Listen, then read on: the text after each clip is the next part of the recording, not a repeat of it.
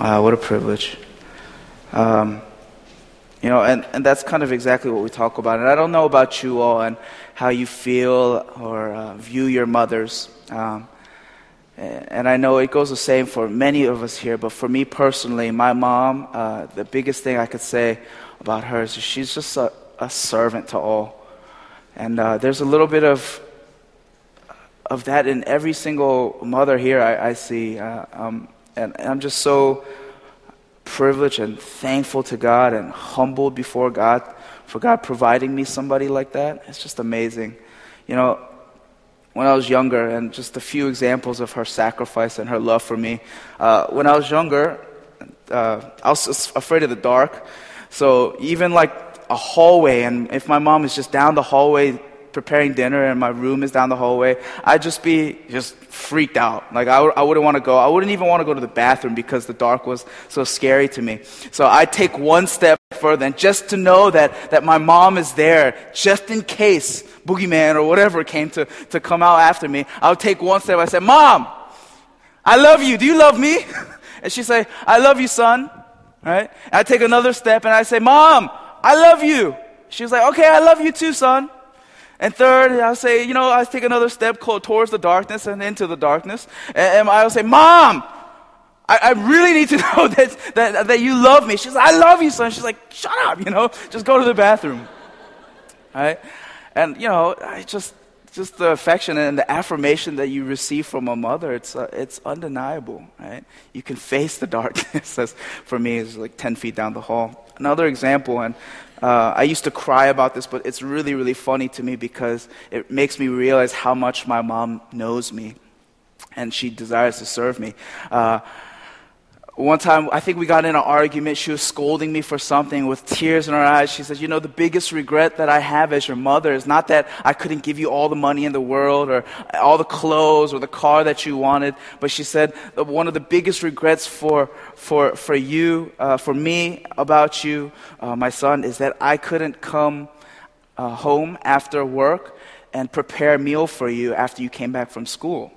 And I was like, you know, that's so true. You know, I started to learn to make uh, instant noodles, instant ramen noodles at the age of like seven. I don't know if, if that's even allowed to be home alone by then, but I, I, I, grew up pretty independent. And when she said that to me, and just like she was filled with grit, I was like, oh God, I love you, mom. It's okay. But then, you know, I realized that she was saying that because she knew me so well, that I loved food so much, that if anything else, like, she was like, man, I'm sorry that, that I, I couldn't feed you because I know that you were hungry after. So, you know, my daily uh, uh, after school lunch would be like rice and spam and, and kimchi. I, I don't know if you could tell. That's probably it's, it's a product of everything. But you know, I, I, mothers love to serve. They love to give. It doesn't matter if it takes away from their well being, but they say, you know what? I care more about my child than myself. Right? And, ch- and youth and, and, other kids out there, if you don't feel like your mom serves you, think about it this way. Christ laid, uh, carried our burdens on the cross this way. Our parents carried our burdens, you and me, this way. You know what I mean? Right? They carried for you. They served you. They made sure that, you know, nothing terrible came into their bodies because they knew that you were eating inside. That the nutrients that they took in was your nutrients. They serve. And what more appropriate passage in the Word of God than John 13 when Jesus comes before his disciples and says, You know what? I will show you, and we'll go into this, the full extent of my love. I'll show you what I'm about. I'll show you exactly why I came on this earth. It was not for the healed, it was not for the righteous, but it was for the sick, it was for the sinner. I came to serve, not to be served. Sound like anybody? Kids? Youth? People with parents. Right? And in the column today, just, I didn't find the song. I think the song is way too old for me to know. Uh, you know, in the, in the, half, in the latter half, it says, for the nine months I carried you, holding you inside me, no charge. For the nights I sat up with you, doctored you, prayed for you, no charge. For the time and the tears and the cost through the years, there's no charge. When you add it all up, the full cost of my love is no charge. And there's something so selfless and beautiful in the way the mother serves, and that's reflected in the Word of God. And they are reflections and the image of Christ our Savior. And mothers out there, I'm here to tell you as a son, as a son who has probably worried his mother to death, who has, uh, who said horrendous things to her, who has probably done many terrible things to her that make her, you know, her white hairs grow out and may probably pull out her hair. I'm here to tell you that you as mothers, as mothers who care for your children, as mothers who rear your children, as mothers who serve your children, you bring a little bit about of the kingdom of God here on earth as it is in heaven by imitating the servanthood of Jesus Christ. Every day, you guys do so. And forever, we are forever grateful for that. And if there's anything, anything that could just encompass what, what this passage is about, it's like about a God who serves, right? And, and, mothers, I feel, and fathers too. It's not Father's Day, so I won't talk about you guys. But uh, fathers and mothers, you guys do what you guys have to do. You guys are made in the image of Christ, and you act like Christ, as it says in John 13. And he says, You know what? I came to serve you. What a beautiful, beautiful passage. And we're going to go right into it. Verse 1, John 13. It was just before the Passover feast. Jesus knew that the time had come for him to leave this world and go to the Father. Having loved his own who were in the world, he now showed them the full extent of his love. And oftentimes when we read scripture like this, we think, okay, it's the Last Supper. It's where he broke bread, it's where he drank the cup of wine and says, you know what, this is my body, this is my blood shed for you. And that's pretty much it. And we don't realize the historical significance the cultural, societal significance of the Passover feast. And I'm going to read that to you. You don't have to turn to this. It's Exodus 12. When this Passover feast, this Passover fa- festival, this idea of Passover came to being. Exodus 12, verse 1. The Lord said to Moses and Aaron in Egypt, This month is to be for you in the first month, the first, first month of your year.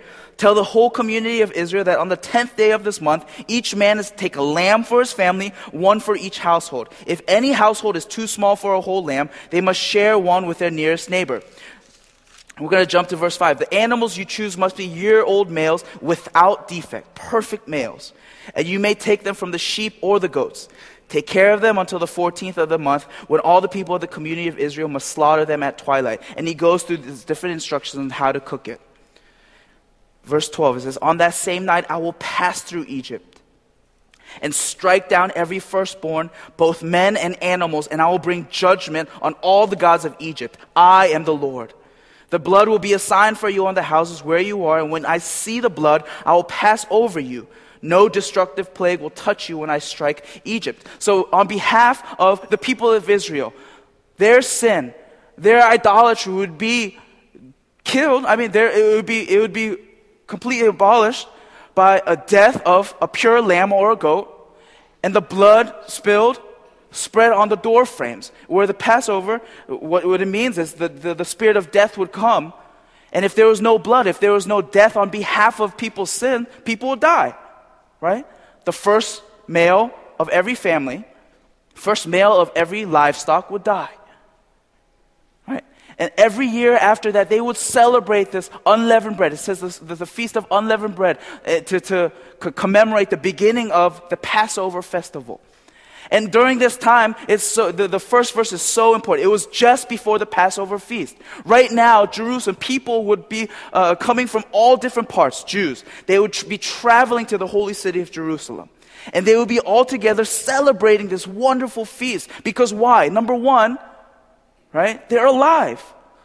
The, the spirit of death has passed over them, right? And secondly, it's the beginning, it was the birth of a nation because right after that, Pharaoh let the Israelites go. And from then on, laws were created and they were just, just able to begin their own community. Obviously, they, they, made a, they had a lot of bumps on the road, but essentially, it was the beginning of new birth of Israel, of, of, of the Jews. And it indicates the faithfulness of God. When he saw his people suffering, he says, I will be their God, and they will be my people. God remembers, and he heard their suffering, so he delivered them out. So they're celebrating. Right? And Jesus knew that the time had come for him. And literally, in the original language, it's hour.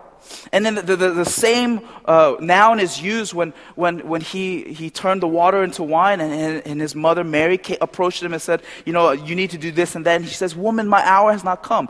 It's the same specific moment in history in his life that he's saying that time has not or has come. And he says that many times. When he does miracles, he says, Don't tell anybody, my hour has not come. The hour for the Son to be glorified has not come. That specific moment has not come. But in the context of Passover, in the context where the Israelites were free uh, of the Egyptians, in the context where death passed over them, he says, My hour has come. And we remember that it, it, it involves the, the sacrifice of a young lamb. And often we hear Jesus being described as Lamb of God historical context. He knew that the time or hour had come for him to leave this world and go to the Father. And having loved his own who were in the world, he now showed them the full extent of his love. This is having loved his own, having taught them, having spent time with them, having discipled them, having done all these things with them. Now, when the hour was about to come, he now showed them the full extent of his love. In other translations, it says, I, they have, I have loved them. He had loved them to the end. Saying this is the final moment where he indicates how much he has loved them. And this is what he does. Verse 2. The evening meal was being served, and the devil had already prompted Judas Iscariot, son of Simon, to betray Jesus. Jesus knew that the Father had put all things under his power and that he had come from God and was returning to God. So he got up from the meal, took off his outer clothing, and wrapped a towel around his waist. After that, he poured water into a basin and began to wash his disciples' feet, drying them with a towel that was wrapped around him. And he knew exactly what he was doing. Because it says in the festival, in, in, this Passover feast, this is what happens, right? And this is right before the Passover festival. It's the Passover feast that kind of kicks off the whole festival. So this is what happens, right?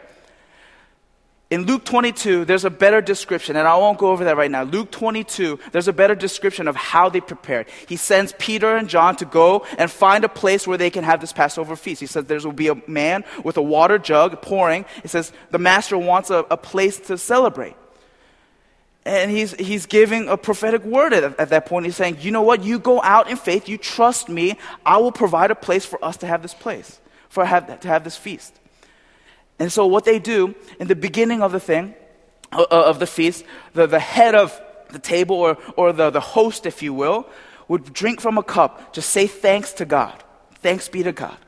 And right after that, to indicate that he was the one hosting this feast, he would go, drink, pass around, drink, and then he would go and wash his hands. There would be a time of cleansing. And at this moment in time, at the time of cleansing, he gets up as was custom and his disciples are thinking, okay, yeah, he's the one that called on the festival, or, or he, he, was the one that called on the feast for us to, to partake together. He gets up, and instead of washing his hands to indicate that he's the host of this party, he takes off his outer garment, wraps around a towel around his waist, and begins to wash his disciples' feet. Right? Why is that significant? Because he's saying, Yes, I'm the host. Yes, I called this reception. Yes, I am your teacher and your Lord, and we'll see later in these verses. But I will use this time where traditionally speaking, I'm the one that's supposed to be honored by, the, by, by saying, I'm the only one that can wash my hands at this time. Later on, when they drink a, the cup again, everybody else washes their hands. But he says, during this time, when I'm supposed to exalt myself as the provider of this meal, I will take off my outer garment and like a slave, and literally towel, this, this word towel, it, it, it refers to the ones that uh, is used for cleaning and, and, and washing by slaves. Says, I will wrap that towel around my waist and wash your feet and serve you. says Jesus knew that the Father had put all things under his power. By saying that right before his action, by knowing, acknowledging that God sent him and he was going back to God. He knew exactly what he had to do. He knew that in terms of his service and the humility that he was displayed, it did not matter what these disciples thought. It didn't matter what the world thought if they heard about it. It's just because his God, his Father in heaven had ordained him to serve and not to be served. At that moment in time, he says he knew who he belonged to. He knew his identity with the Father, and he says, you know what? It doesn't matter. It doesn't matter about tradition. It doesn't matter about culture. I will serve them because that's exactly what I was, I came on this earth to do. He knew his identity and he knew his purpose. And that's seen in, in when he decided to do this the Passover feast. And in the feast, the timing of when he actually cleaned and washed his disciples' feet. When he was supposed to be most recognized at that point, he humbled himself.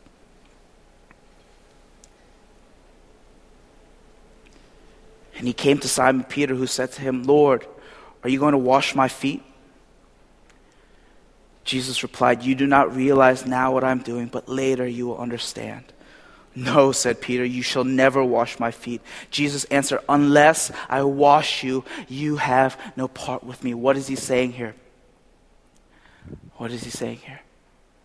He says, My death, what I am here to do on this earth, I need to show it before. Because your life, you will never understand why I did what I did unless I serve you, unless you allow me to humble myself before you. Right? Foreshadowing much that will happen. And remember, this is Peter that he's talking about. He sends Peter and John out. He says, This is the moment, this is the person who's going to provide a feast for that.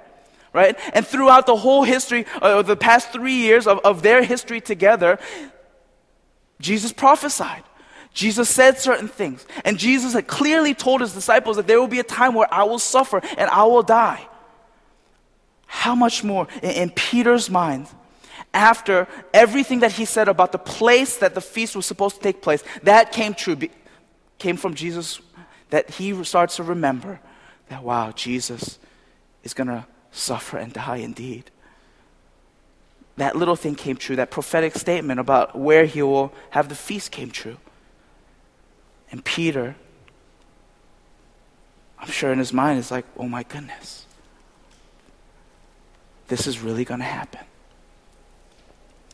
Say, No, you shall never wash my feet. Jesus answered, Unless I wash you, you have no part with me. Then, Lord, Simon Peter replied, Not just my feet, but my hands and my head as well. Jesus answered, A person who has had a bath needs only to wash his feet. His whole body is clean, and you are clean, though not every one of you. For he knew who was going to betray him, and that was why he said, Not everyone was clean. So at this point, the feast had commenced. They had, to they had started drinking, and, and Jesus was supposed to go and wash his hands. And at that point, you would assume that the feet was already washed. And a lot of times people look at this passage and says, okay, it, it signifies, it symbolizes that he's cleansing his disciples. Yes, that occurs. Yes, that happens through death on a cross. But what he's saying is, you're already clean. Right? And you are clean, though not every one of you. He says, You are clean. So why wash his disciples' feet? Just humble service character and personality of our Jesus Christ. Right? Yes, it reflects that He's going to uh, renew us, and yes, He's going to cleanse us of all our sins. But at the end of the day, after this meal, what they saw is that truly, when He says that I didn't come for the well off. I didn't come for the righteous. I didn't come to be served, but to serve. I came for the poor. I came for the sick that statement just becomes so real to the disciples' lives right at this moment. Verse 12, when he had finished washing their feet, he put on his clothes and returned to his place. He says, Do you understand what I have done for you? He asked them, verse 13, You call me teacher and Lord, and rightly so, for that is what I am. Now that I, your Lord and teacher, have washed your feet, you also should wash one another's feet. I have set you an example that you should do as I have done for you. He not only says, This is the reason why I came on this earth to serve, not to be served. He says, sets the ultimate example of humility and servanthood. It says, Do as I have done.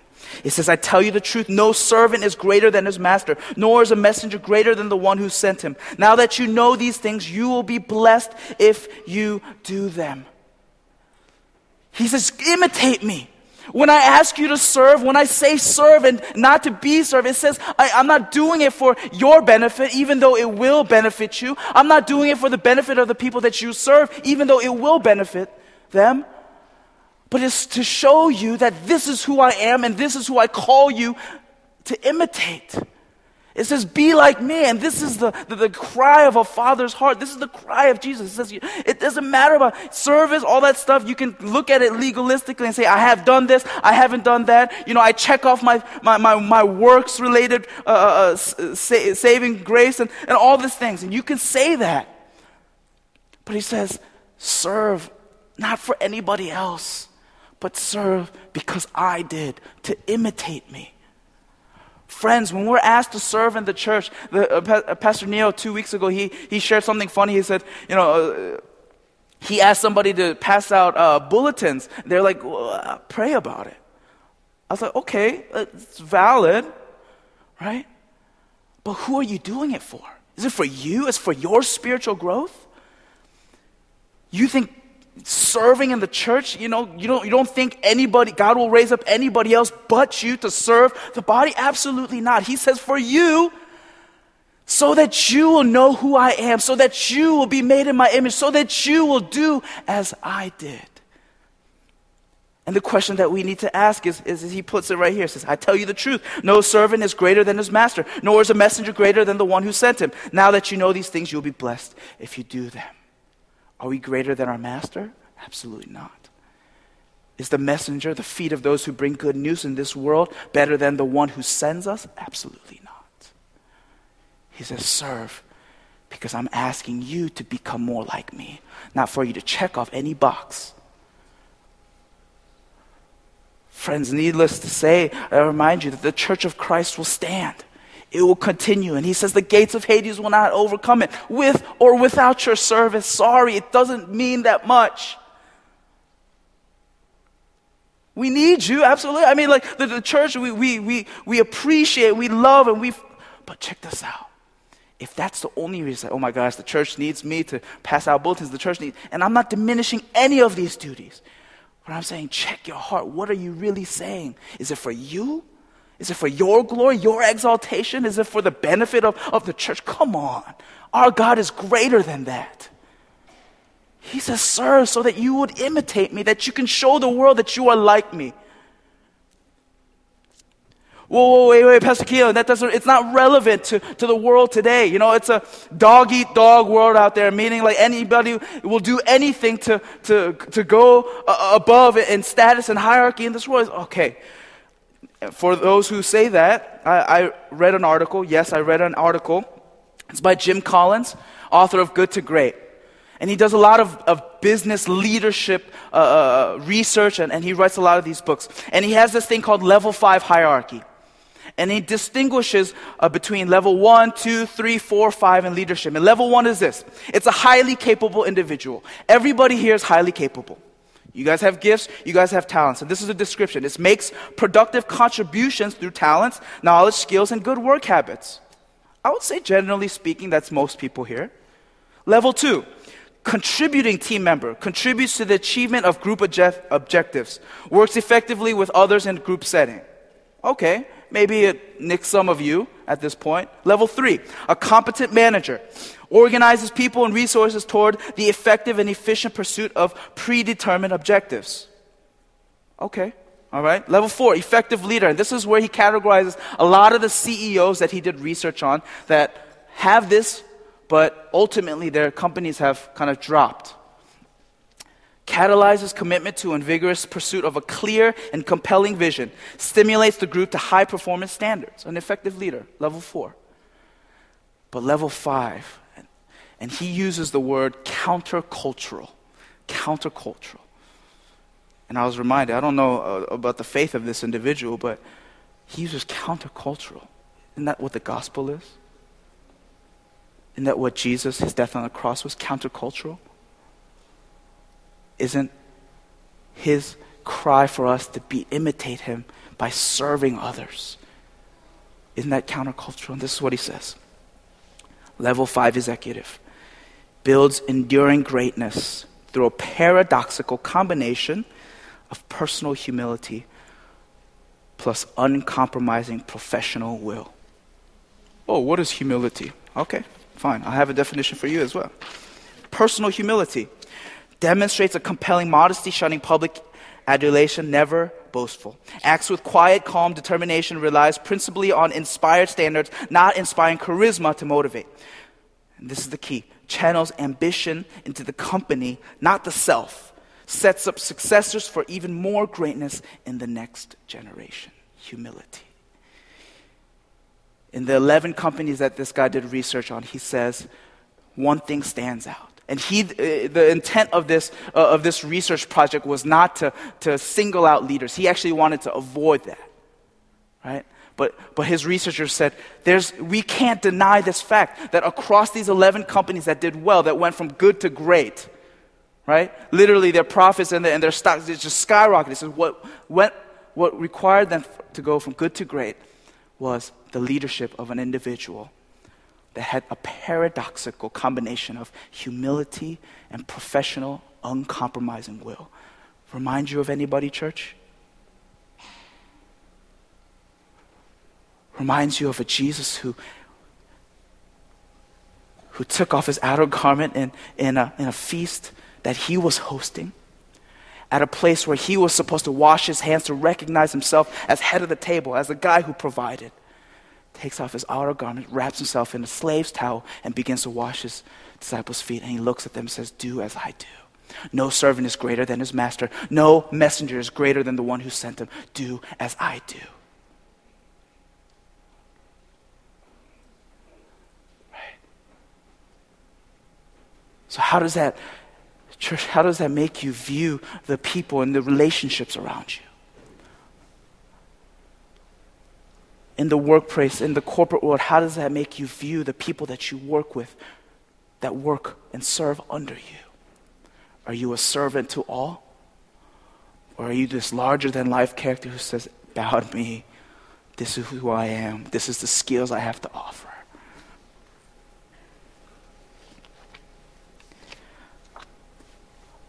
Among many things, the Passover celebrated a few things. And I want to point out two of them. Number one, it's literally the passing over the spirit of death to the families that obeyed God and said, I sacrificed this lamb. I obey you, God. And as a symbol of my sin, this, this lamb was, has died on behalf of me. So death has passed over. They were made alive. And in the Passover feast, that's exactly what they had to do. They had God Jesus, he presented a lamb before them as a host. But he says, even though this is part of a festival, it was a ceremony for you today, for now. The ultimate sacrifice, which is myself, will be laid upon the cross for the washing of the world's sin. So, people, these disciples came to celebrate, yes, the Passover, the beginning of a great nation. But more so in the mind of Jesus, he's saying, This is what I must do. This is a symbol of, of my sacrifice for you and for me. Right? Is Jesus intentional or what? Secondly, the Passover festival, it celebrated the beginning of harvest in Israel. In chapter 12, verse 24 says, I tell you the truth, unless a kernel of wheat falls to the ground and dies, it remains only a single seed, but if it dies, it produces many seeds. That's why when Peter says, No, you can never die, he says, Get behind me, Satan, because I need to do this. I need to sacrifice myself. I need to die that death on a cross so that not, not for my benefit, but for yours. Because when I die, seed will be spread and you will be able to do the work that I call you to do. Made in the image of God, we can go out to the world, created in his image, reflections of his image, and say, You know what? This is who I am. This is what I'm called to do because Christ died for me. He says, The only way for you to go out there. And for the harvest to be to be uh, the workers to, to actually come and do the work when the harvest is so plentiful is for me to die and for me to show you that death on a cross was to serve you was to die a humble death so that you would live and that you would do my work and you would be the representation of me to the world out there. Friends how are we serving the world out there? How are we serving one another Is it reflections of Christ or reflections of a leader that we want to be? Christ died a humble death. Christ served, and the full extent of his love was shown by how? By serving and washing his disciples' feet. The meanest, the terriblest duties of any slave or servant at that time.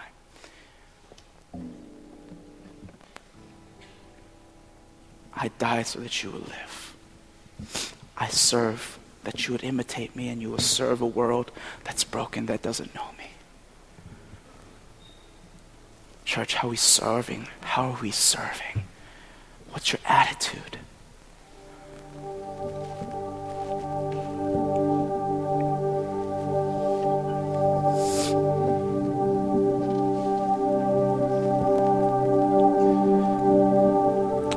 I tell you the truth, no servant is greater than his master, nor is a messenger greater than the one who sent him. Now that you know these things, you will be blessed if you do them.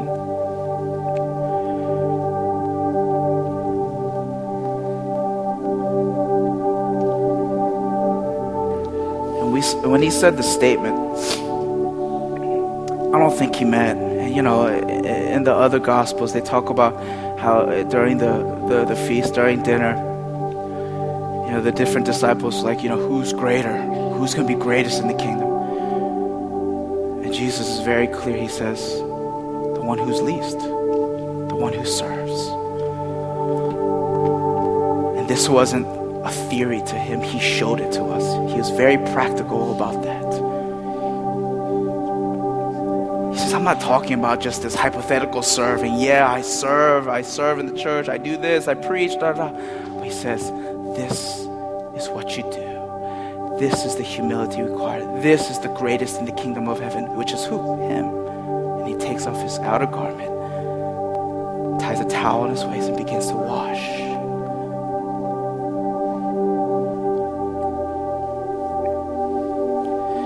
there's three things that I see in service that, that I see in Jesus. Number one, it's intentional.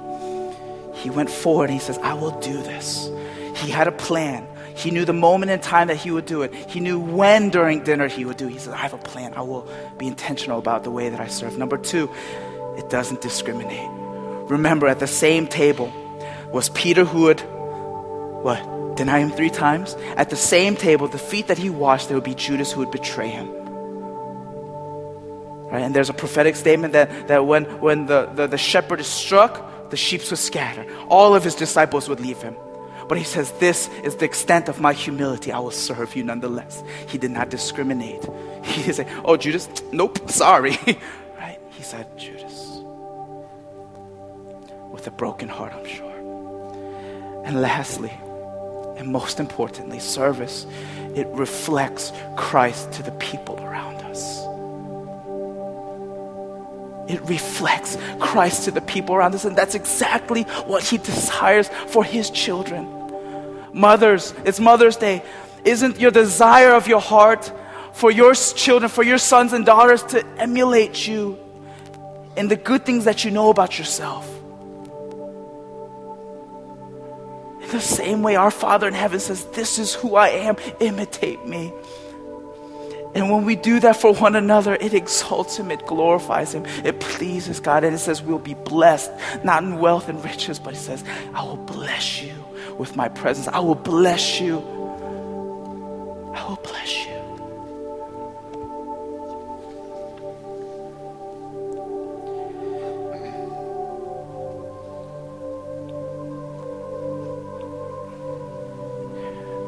And I would challenge you whatever that means for your life as an individual, for us as a church. Timothy, impact, focus, access, destiny. For those who have, are visiting for the first time today, what does it mean to serve the people around? Are you reflecting the image of Christ in the world that desperately needs to see Christ?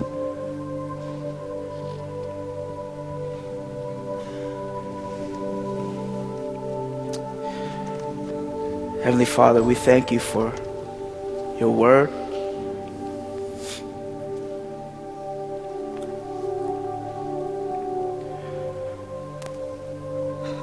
So humbled, God.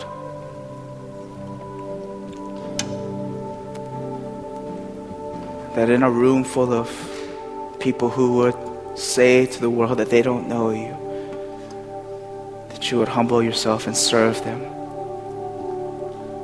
by doing the lowest task.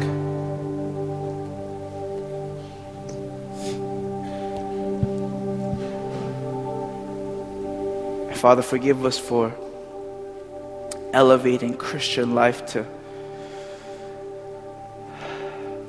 celebrity pastors and celebrity worship leaders.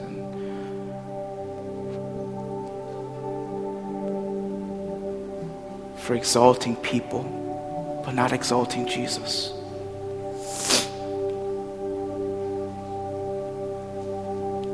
Lord, teach us and show us, show us Christ in our daily lives. And show us the man who died an excruciating death. Remind us of a man who, right before that time where he'd be questioned, where he'd be beaten, where he'd be hung on the cross, humiliated and shamed, show us the man who said, This is the full extent of my love, my service to you.